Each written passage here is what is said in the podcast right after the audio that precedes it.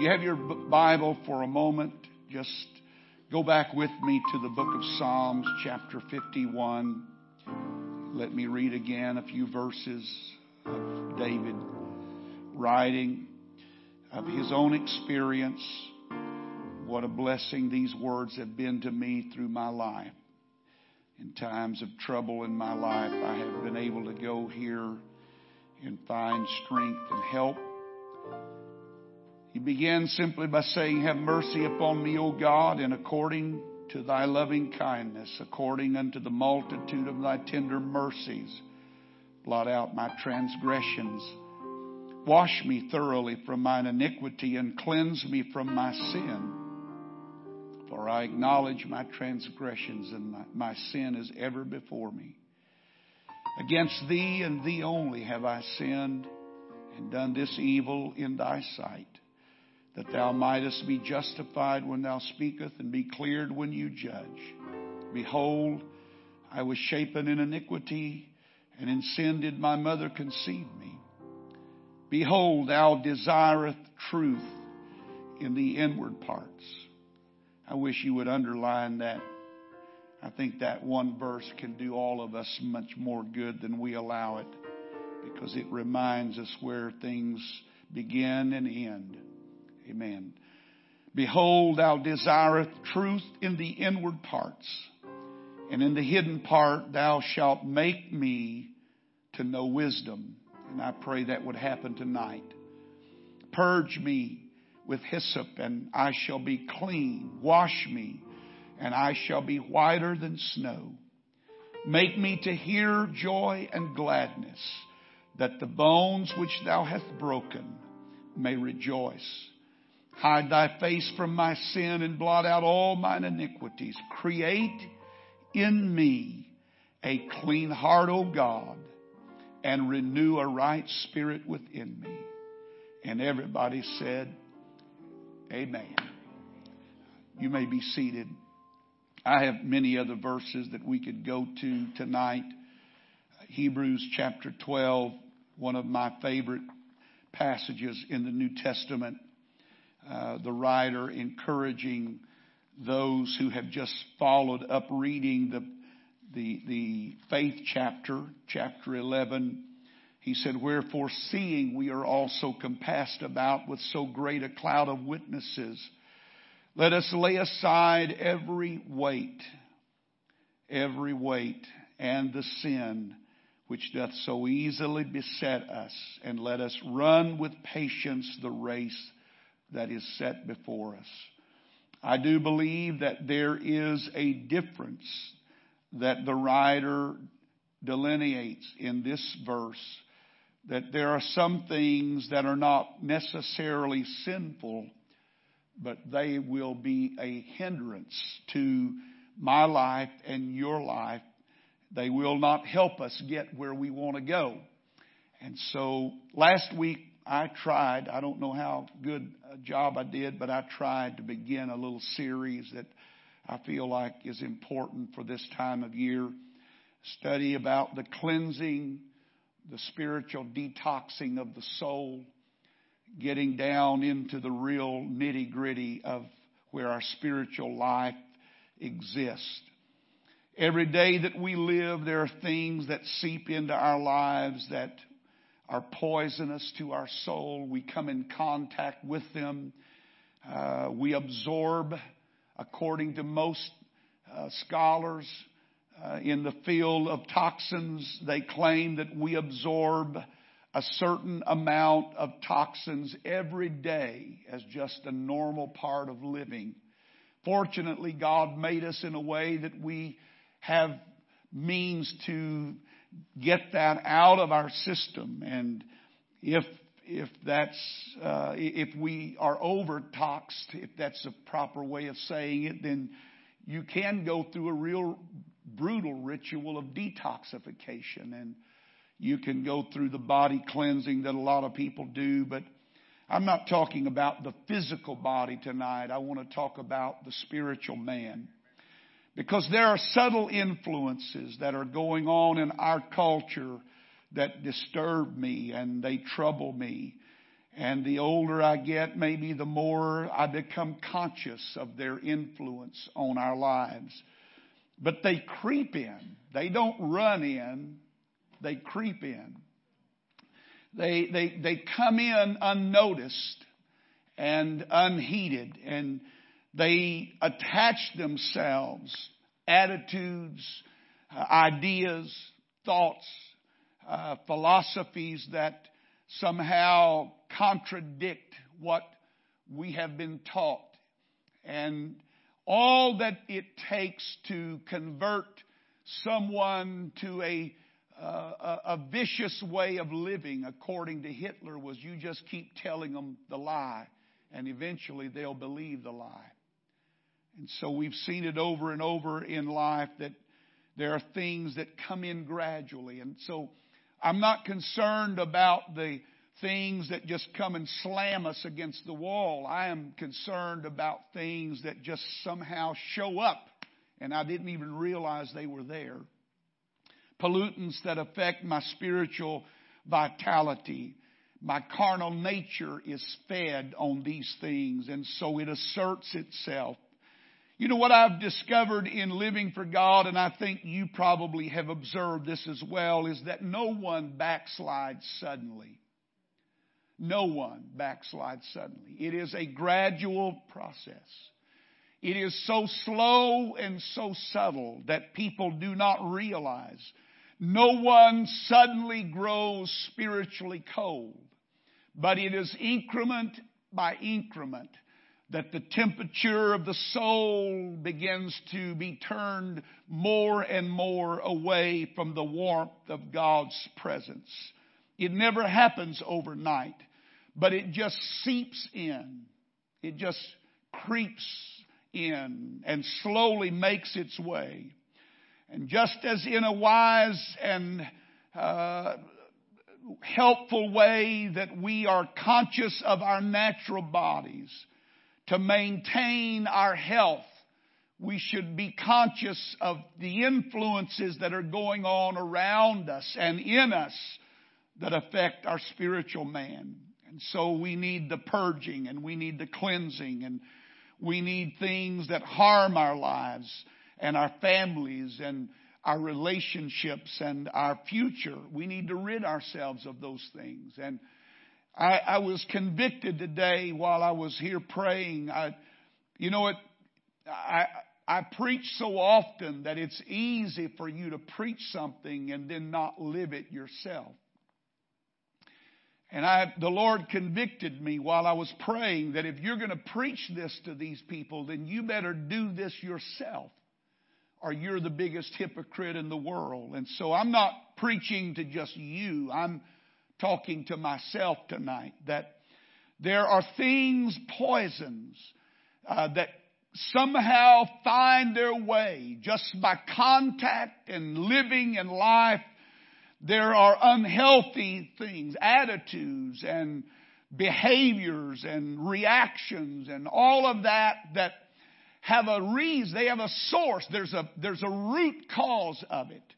And so it's important that we take time to look at ourselves. And I, the more that I've dug into this subject, the more overwhelmed I have been by the depth of it. And I don't want to go uh, all year long on detoxing the soul, but I realize that there's so many things that we need to be conscious of. My goal tonight is to help all of us become more like Him. Amen. More like Him, closer to Him, more uh, spiritual in our endeavors, and that the Spirit would become the primary focus of our life. And I want to be able to identify and cleanse myself from things that could contribute to my spiritual sickness, uh, or my weakness, or my ineffectiveness in living for God. There's a reason for all of that, or maybe there is some kind of hidden pain that that uh, is in my life because I have not been willing to cleanse myself of things that have attached themselves to me. Remember the polluted well that I talked about last week? Unknown to us in our family, our lives were being compromised every day that we drank from that well. But our ignorance of that did not change the fact of what it was doing to us. Now, there is a mantra in life that many people try to live by that what you don't know won't hurt you. That's a lie. Just like sticks and stones may break my bones, but words will never hurt me, that's a lie too. And what I don't know will hurt me. And that's what the whole crux of the matter is with all of us. Is that there is a source for our toxic issues, our attitudes, our you know, behaviors or words that keep surfacing in our life, our comments that keep surfacing, or, or, or reactions to things. There is a source. And, and when, when my father and the powers that be began their search, it was when and only when they began their search that they found what the problem was. Then they can remedy the problem. But up until that point, they were only treating symptoms because they didn't know what the root source was. And finally, in desperation, the doctor began to go down a list of things, asking my parents, well, what about this and what about that? And trying to eliminate, try, what is he doing? I'm trying to find the source because until we find the source of where that's coming from, there's nothing we can do to change it. And so tonight I want to go to the source of some things, toxic things. I want us to look at that, and we're going to do that over the next few weeks. We're going to look at a few more, and I'm probably not going to get very far into this tonight, but we'll go as far as we can. But here's what you need to write down in your mind and in your heart that you cannot change what you do not identify. You cannot change what you do not see. You cannot change what you will not recognize. And there are a lot of good people, myself included, that sometimes live along a river called denial. Oh, we can identify it in the person sitting next to us or our spouse or our kids or our boss or whoever else we might want to look at. But when it comes to looking here at this guy, it's an altogether different story. I am a wonderful master of subterfuge. My flesh is. I am a wonderful master at dodging the bullet. You know, the finger is pointing, but I, he's not pointing at me. It's, it's that guy behind me. And the reality is, that's where real change begins for everybody. That's where real improvement, until you identify the source of the problem, you don't know what to do to change to in, improve your situation. You can do a lot of good things and not change the thing that needs to be changed.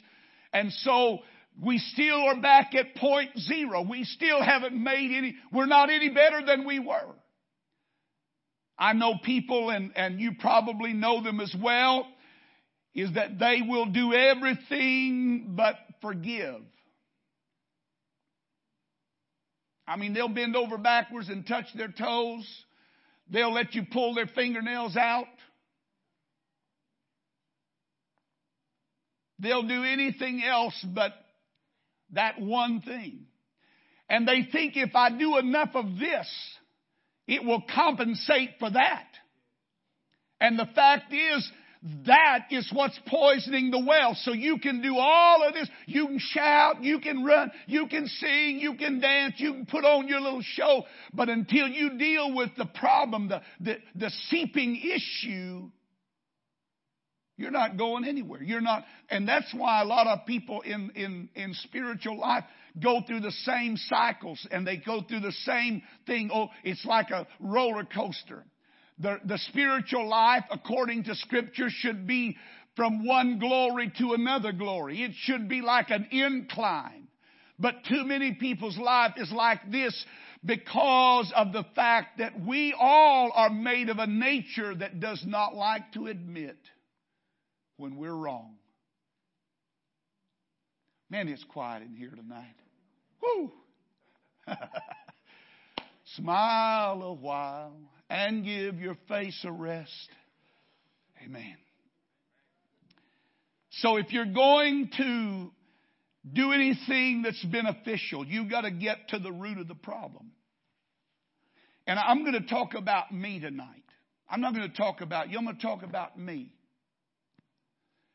But I'm telling you that as a man, not as a preacher, but as a man, when I go to pray, many times it's a lot easier to pray about all of the blessings and all of the mercies and all of the goodness and all the grace and never get around to the one thing that I really need to talk to God about, about myself.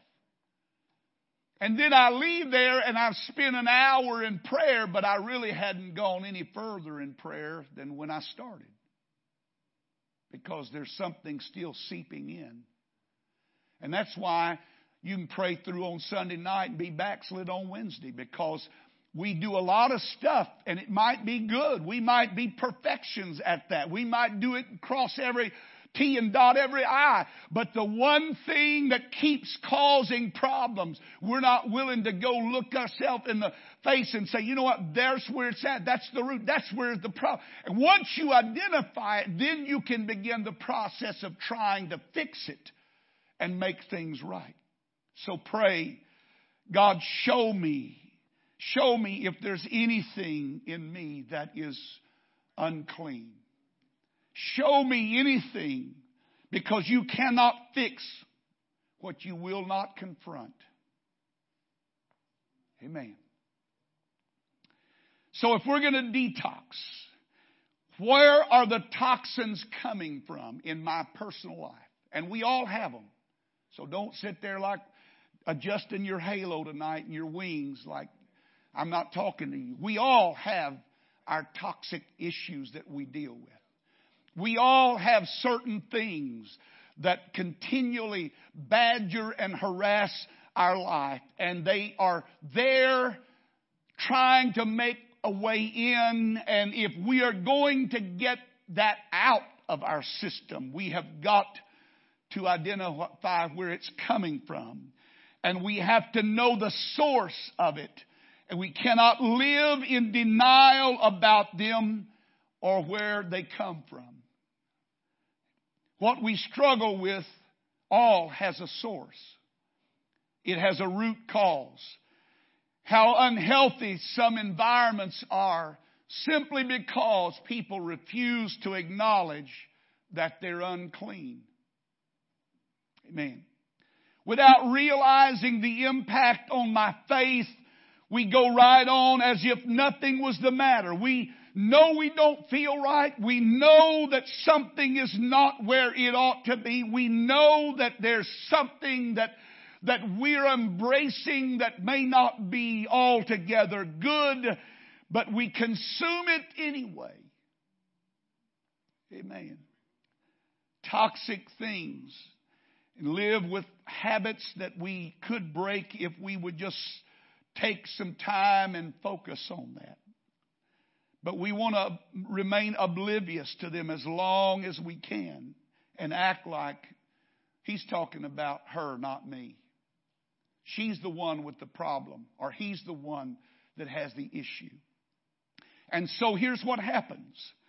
Because so many people live in some sort of denial about many things in life, we consign ourselves and we resign ourselves to a certain struggle in an area of our life. It may not be anything anybody else knows about, but there's an area of our life that we struggle with, whether it's anger or lust or discontentment. We pass them off as if they're just some little personal quirk. Well, that's just me. I'm just hyper. I'm just that way. And we pass it off as just the way we are when in reality it's the source of what's contaminating the rest of our life. It's what's polluting my soul and my spirit. And so I would think that it would be wise for all of us to take a look. Our spiritual enemy laughs. He laughs as cancer feeds on my soul because I am unwilling to acknowledge that, you know what, I might have a problem with my attitude. I might have a problem with my tongue. I might have a problem with my behavior. I, I might have a problem with my religion. I might have a problem with what I let in my home. I may have a problem with what I consume or allow my mind to be consumed by. Amen. We're going to go places tonight. Amen. So if you're tired of these things discoloring your water and the well of your life, let's go on a journey. Amen. To realize the toll those things take on our spiritual life is really what I'm trying to get to. And somehow find a way of cleansing and purging our minds and our hearts so that we can have our faith renewed and our spirit revived. Amen. Somebody say amen. amen. Though you will not find the word detox in the scripture, the thought is clearly there in many different passages.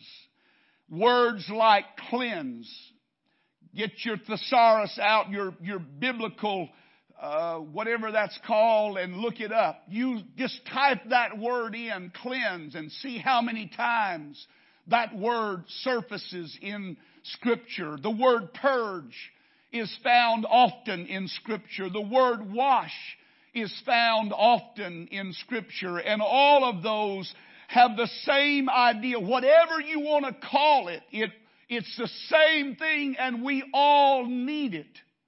We need a cleansing. We need that washing. I have tried to make it a practice of prayer that every time I come to the Lord in prayer, that I spend a certain amount of time asking Him to cleanse me. You say, Brother Hughes, did you do anything wrong today? Not that I know of, but there's just a lot about life that I've learned just seeps in and I don't even know it's there until it comes out. And then I'm wondering, where did that come from? And it's because of something that I let come in and I didn't check it. I didn't put up the roadblocks and I didn't say no. And I believe that all of us, everybody say all of us, all of us have some area of our life that we struggle with. Whether we want to admit it or not, all of us have some area that we struggle. And admitting that is part of the victory. Amen. But you'd be surprised, pastoring as long as I have, how many people still have a hard time admitting that they have a weakness. Turn to your neighbor, if it's not your spouse, and tell them you have a weakness. They already know, your spouse already knows, so just don't tell them, just tell somebody else. Here's what I've learned there are far too many people who look the part outwardly, but inwardly, they are anything but what they represent outwardly. I have seen some people that as far as holiness and godliness goes, you would think that they were the epitome of what God meant when He used the word holy. But if you get around them very long, they are meaner and nastier and more vicious and more judgmental than anybody you could think of. You think the news media is rough on Trump.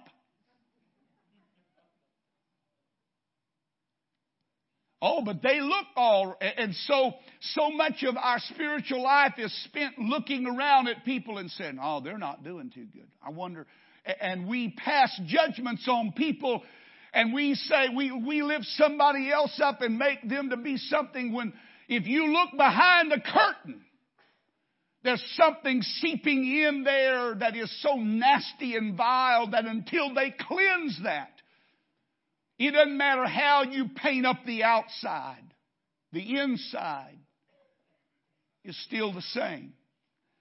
And what I want the Holy Ghost to do in the next few weeks and already is I want God to speak to me about the areas of my life that I need to clean up. And you say, I don't think I have any. Oh, you just hang around a little bit. I believe I'm going to point out some that we're all going to have. Amen. Amen. Cleanse me, Lord. But here's the number one culprit to everything we're pursuing right now. The number one culprit to a spiritual cleansing in my life. And that is self deception. Self deception. We call it what I've said before denial, blind spots, whatever you want to call it. It is nothing more and nothing less than self deception. I want to read to you from an obscure passage in the Old Testament, the book of Obadiah, only one chapter. But in Obadiah chapter 1 and verse number 3, the word of the Lord says that the pride of thine heart hath deceived thee, that thou dwellest in the clefts of the rock, whose habitation is high that saith in his heart, Who shall bring me down to the ground? The pride of thine heart. That nasty word shows up. And it's hard. It's hard. It's not like wearing a blue suit or a pink dress. It's in the heart. And it becomes disguised in many ways, but pride is at the root of what makes us think that we are better than we are sometimes, or refuses to allow us to see ourselves as we are, and so we deceive ourselves. We say, You're not that way. That's just your genes. You just inherited that from your parents. That's not your fault. I sound like my brother now.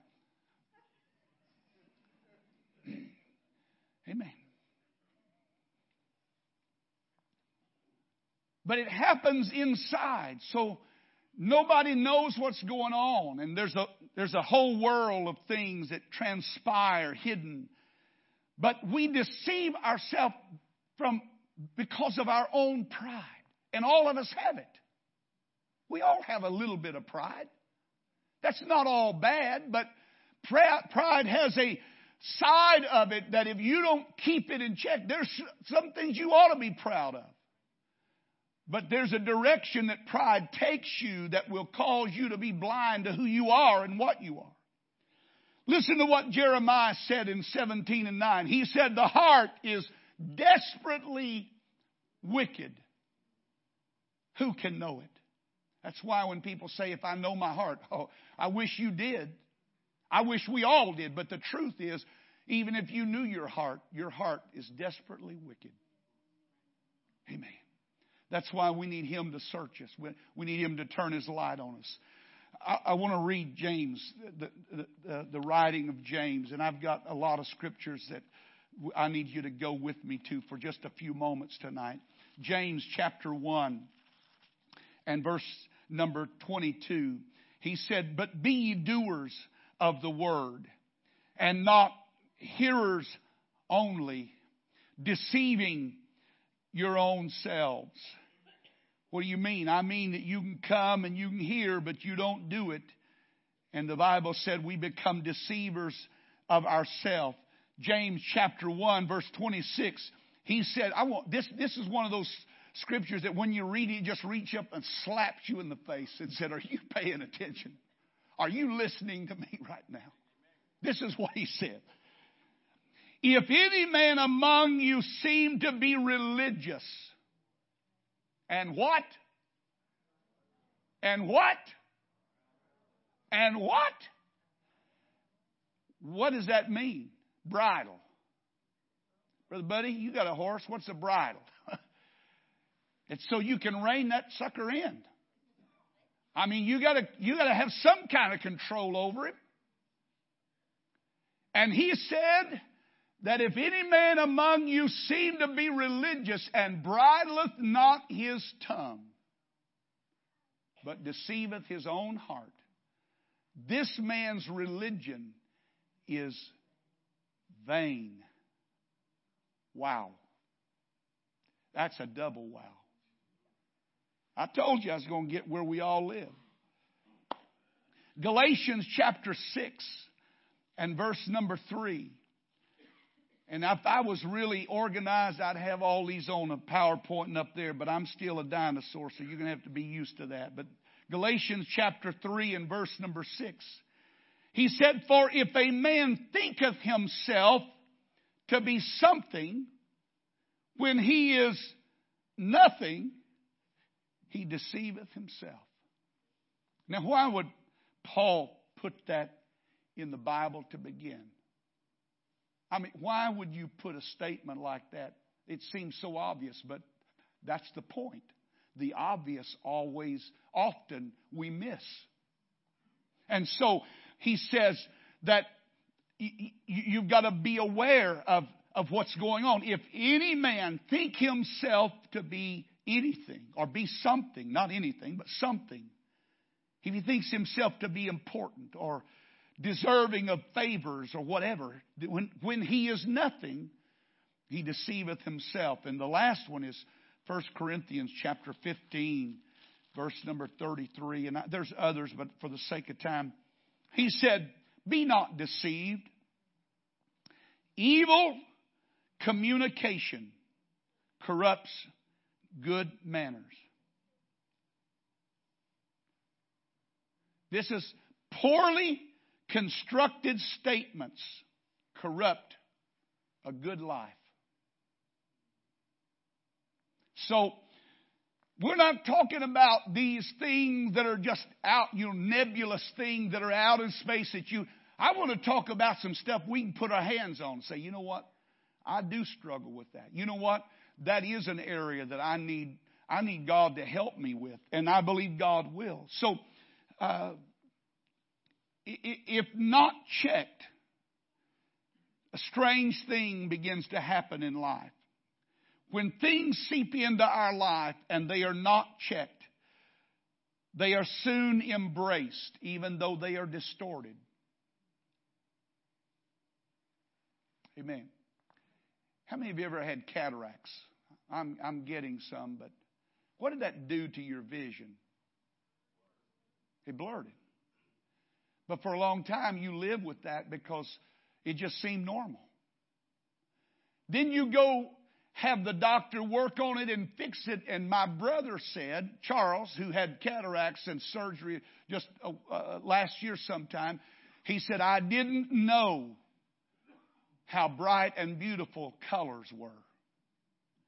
That over time, you get used to it. And you just think that's life. That's, that's just the way it is. Dull, drab. And yet, when the operation took place and he had the good set of lenses in place. Now he can see life clearly. All of us look through a lens in life. And sometimes that lens is shattered. Has anybody ever tried to look through a broken glass? What, what's everything on the other side look like? I mean, it looks freakish. And if we're not careful, we think that's how life is, that it's just that way. And the world has taught us that that's the way it is. That's why we have grown to accept the culture that we live in. That's why we have grown to accept the immorality and everything else that's been shoved down our throat because it's, we just say it's a broken world and that's just the way the broken world looks. But the reality is if you'll fix the lens, things will look right. And so what I want God to do is help me. I, I have cataracts spiritually. Everybody in this place, we all have blind spots. And so we need God's Word to shine on us from every direction. That's why every service is so critical because the Word shines from this direction tonight and it comes from another direction and another service it comes from another and we don't know that, but God designs that so that we can be a total man or a total woman and that we can overcome those things that would, would poison us and would cause us harm and eventually erode the spiritual health of our life. And so we need Him. Everybody say we need Him.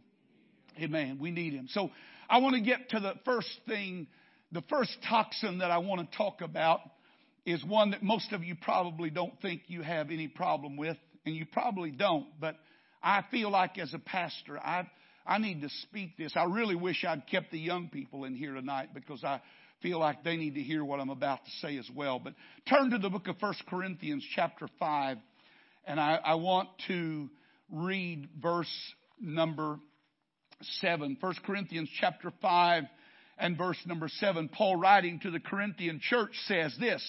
He said, Purge out therefore the old leaven. The word purged means to cleanse, wash out thoroughly, completely, totally, that you may be a new lump as you are unleavened. For even Christ our Passover is sacrificed for us. So, Paul is writing to a church that had made some spiritual misjudgments, deep spiritual misjudgments. So much so that they were now embracing open sin in their congregation. There was incest. If you read the first part of chapter 5, you will see Paul identifying that it's wrong for a, a, a person to take his, well, let me read it like he said it. He said, It is reported commonly that there commonly that there is fornication among you and such fornication as is not so much as named among the Gentiles that one should have his father's wife. I don't know if you can read between the lines, but that means that a son had married his mother. And they were still coming to church, and the church was celebrating like nothing was wrong. So Paul had to, uh, he had to deal with the central toxin that all of us have to deal with, and that's the word sin. S-I-N, sin.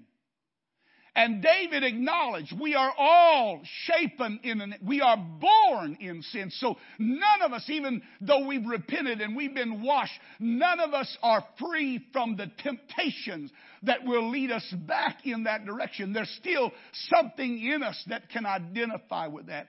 And so Paul has to deal with it. It was unthinkable. It was, uh, it, it was gross. And yet that church had taken this cavalier attitude that it was no big deal. Listen to what Paul said.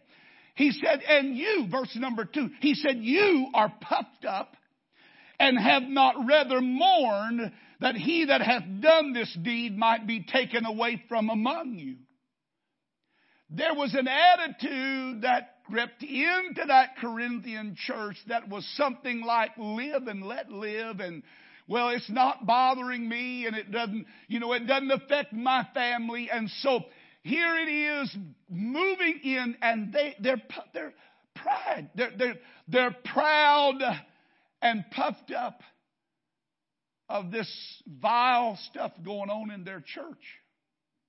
And Paul said, you're, something's wrong with you. Something is wrong in your spirit. Something's wrong in your thinking. You, you, you have the wrong attitude toward this. We are not against the sinner, but we are against sin. Amen. They had not mourned. They had not repented. There was no godly sorrow. Do you know the word repent is very seldom used in denominational churches anymore because it is offensive. No, there, there are many preachers that will not use that word simply because it would connotate that something is wrong and they don't want to admit that there might be something wrong. So the word repent is vanishing from our culture and from our vocabulary. You say, well, it doesn't bother me. Oh, you just live long enough in that culture. And it may not happen to you, but you will begin to accept it as not every family in that, that church was involved in incest. But families that were not involved in it began to accept it. And so it was a danger to the whole body. So I want to talk to you about the most serious toxin that all of us struggle with, and that's sin. And you say, well, brother, why are you talking? We're, we're the choir. You don't have to talk to us. Oh, yes, I do. Because in the culture in which we live that's trying to redefine what sin is, as a matter of fact, they want to eliminate the word completely. There is no such thing in the world as sin. There is no such thing as right or wrong. There are no blacks and white. There, there's no right and wrong. It's whatever you feel like doing. You do it. If it feels good, you do it. It's your life. It's your body. It's your mind. It's your family. And so you do your thing. And because of that mindset, our culture has evolved evolved over the last few years to this convoluted mess that we're dealing with right now. And it's come to a point where even our children are having a hard time discerning what is right and what is wrong. Here's what I want you to understand tonight. That what God calls sin is still sin. Even if I don't like it.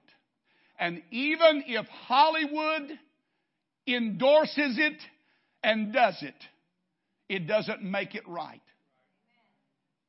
Now you say, that doesn't bother us. Hey, if you have any kind of technological instrument in your possession, you and I are being influenced by that garbage every day.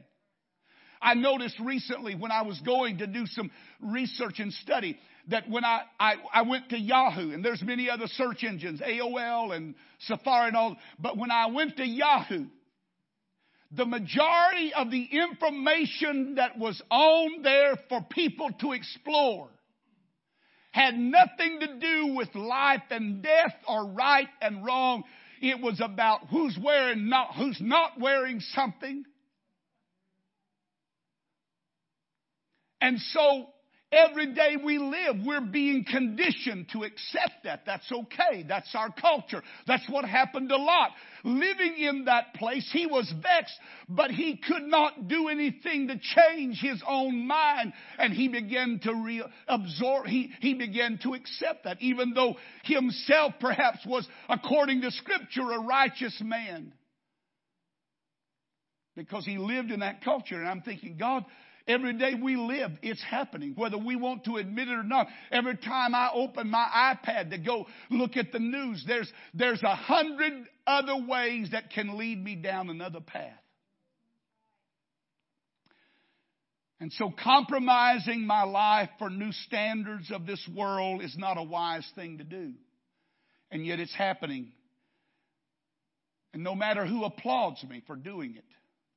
And it's amazing. You'd be surprised at how many people have applauded evil before. I don't mean in the world, I mean around a church. You know how we applaud evil? When we stay connected to it. Amen. And that's why I've always preached. If you are connected to somebody on Facebook or you have friends and, and they are pulling you more away from God than they are pushing you toward God, you need to get a new set of friends. You need to make new connections. If all they spew out is this negative garbage and, and all they talk about are things that, that, that, that, are not building you up spiritually, you're a wise person to say, you know what, I need to find some new folks to, to fellowship with. I need to make sure the atmosphere I live in is not contributing to the toxic things that come into my life. So, what God called an abomination has not been recategorized, folks. And so, if you want to really startle yourself, if you really want to wake yourself up, just get your Bible out and go through and read how many times the word abomination is used in Scripture and understand that that word has not been recategorized and it has not been demilitarized, if that's uh, it's still in effect. God still has that view toward that particular sin. The Ten Commandments have not been changed to become the Ten Alternatives or the Ten Suggestions. And just because I don't like it doesn't change it. Amen. Let me take you on a journey for a few moments. You got your Bibles? I, I, my time's running out, but I want to talk to you about what really disturbs me. I went through and I pulled up some scriptures where, where the Lord defined sin.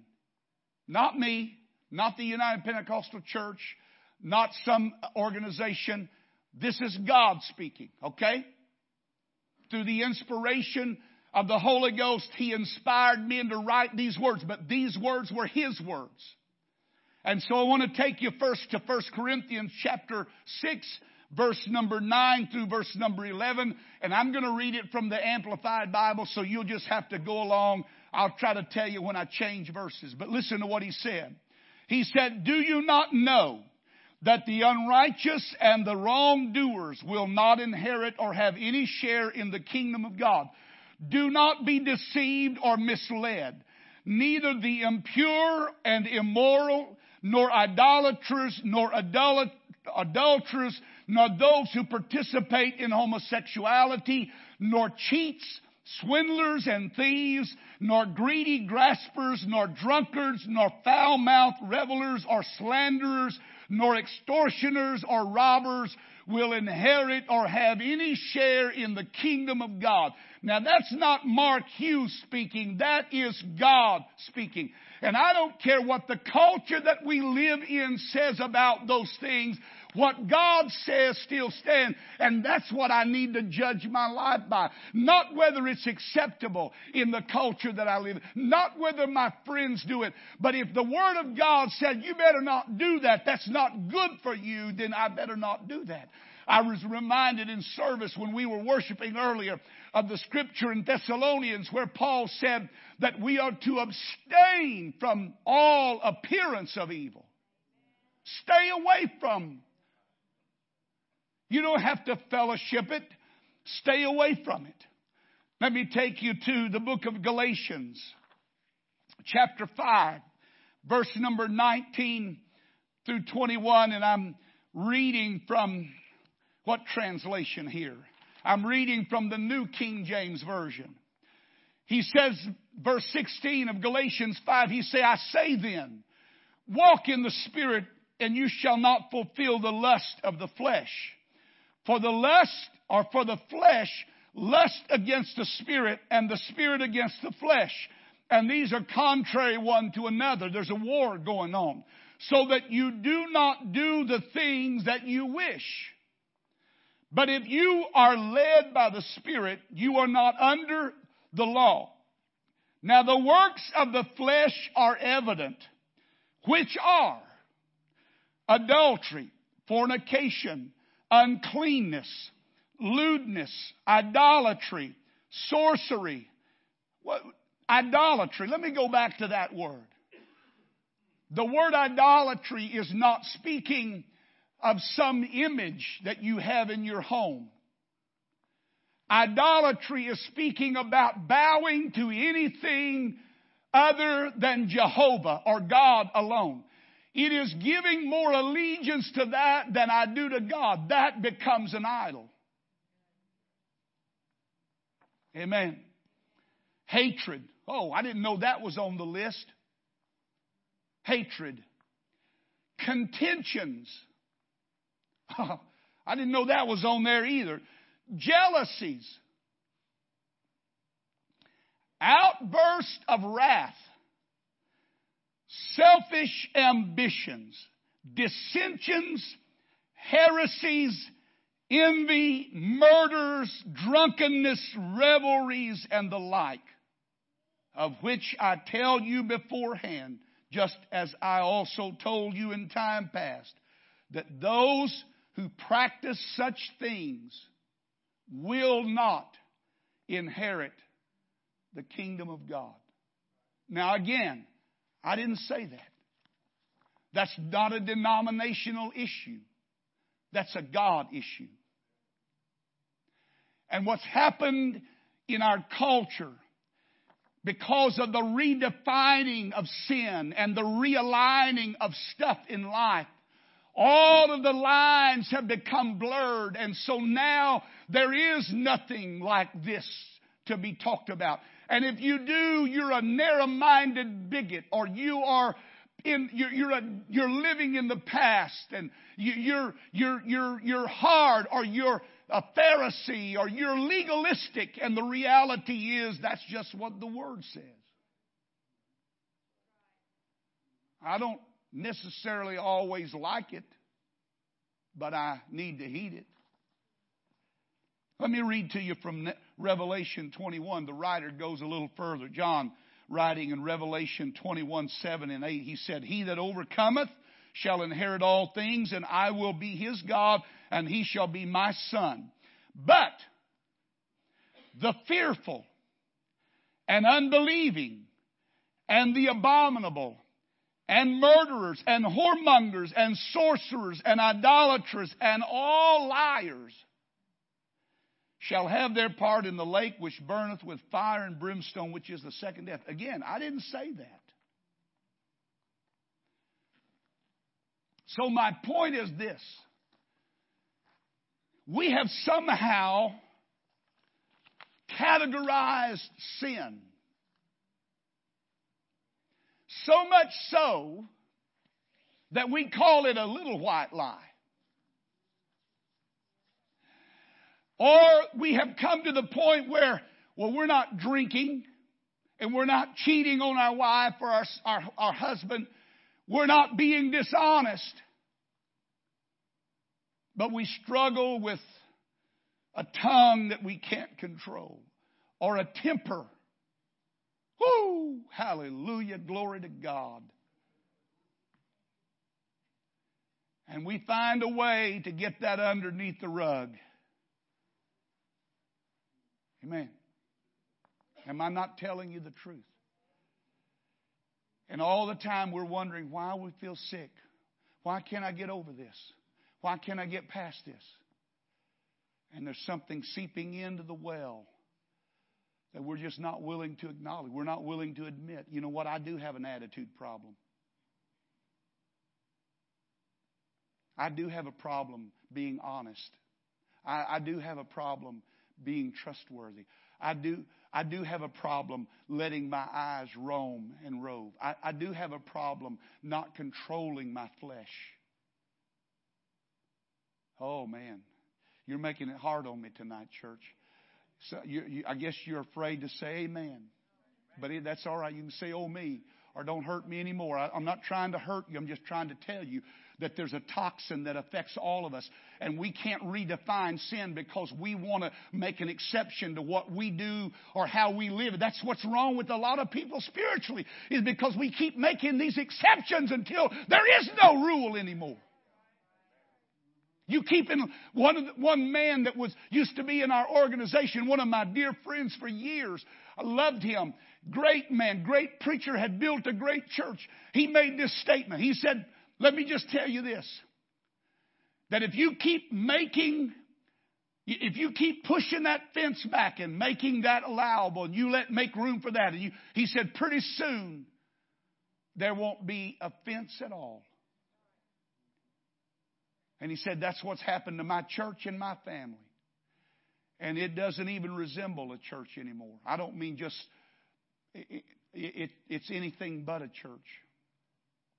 And it, it began when he started pushing the fence back, trying to redefine what God said was, was good and what God said was not good.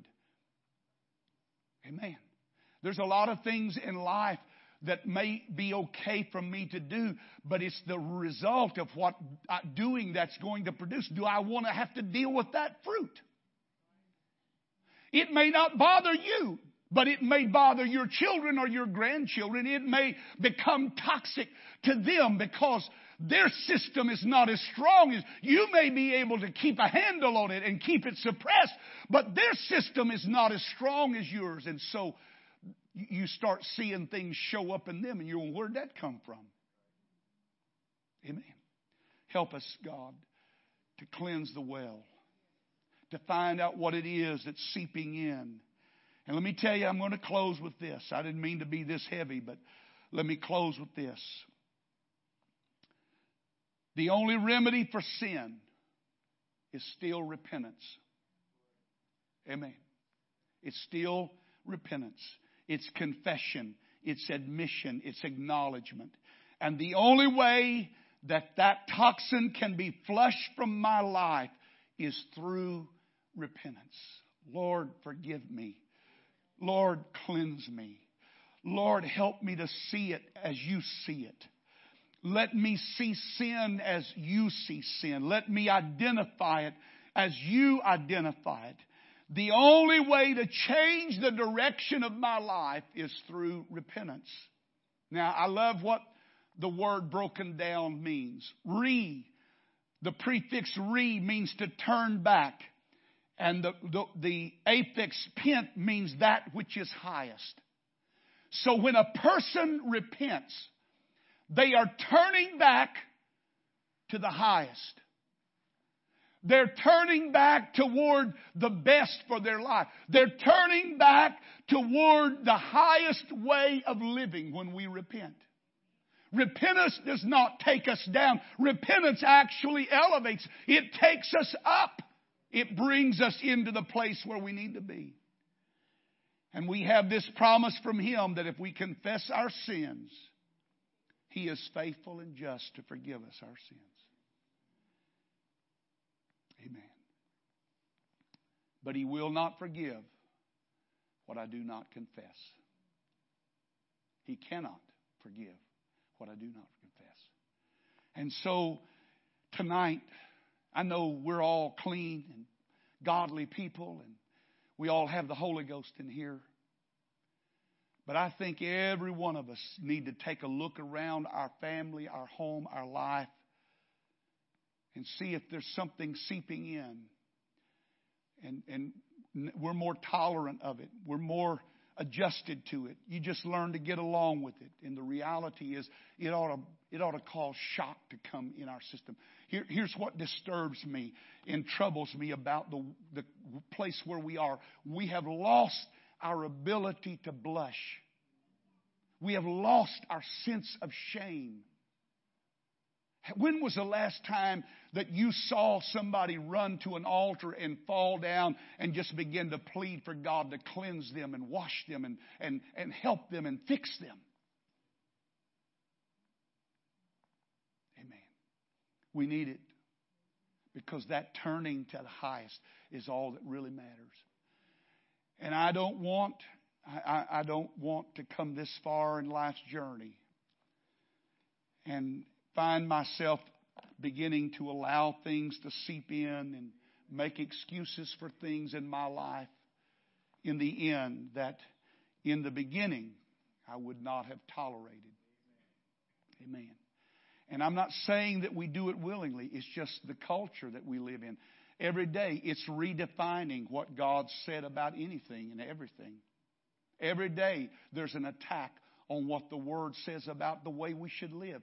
And so we're, we're not even thinking about it, but unconsciously that kind of stuff begins to seep in.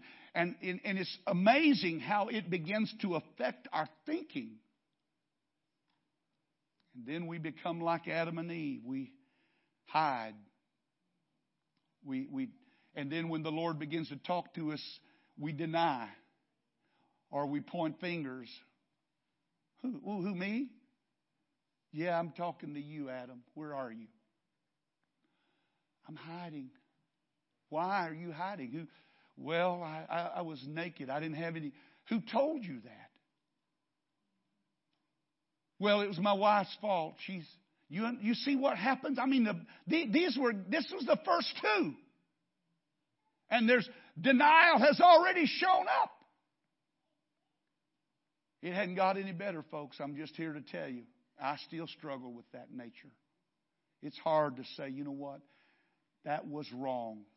I should not have done that. I should not have said that. I should not have acted that way. And find a place to repent. Turn back to the highest. Turn back to God's best for my life. Let's stand together. Praise God.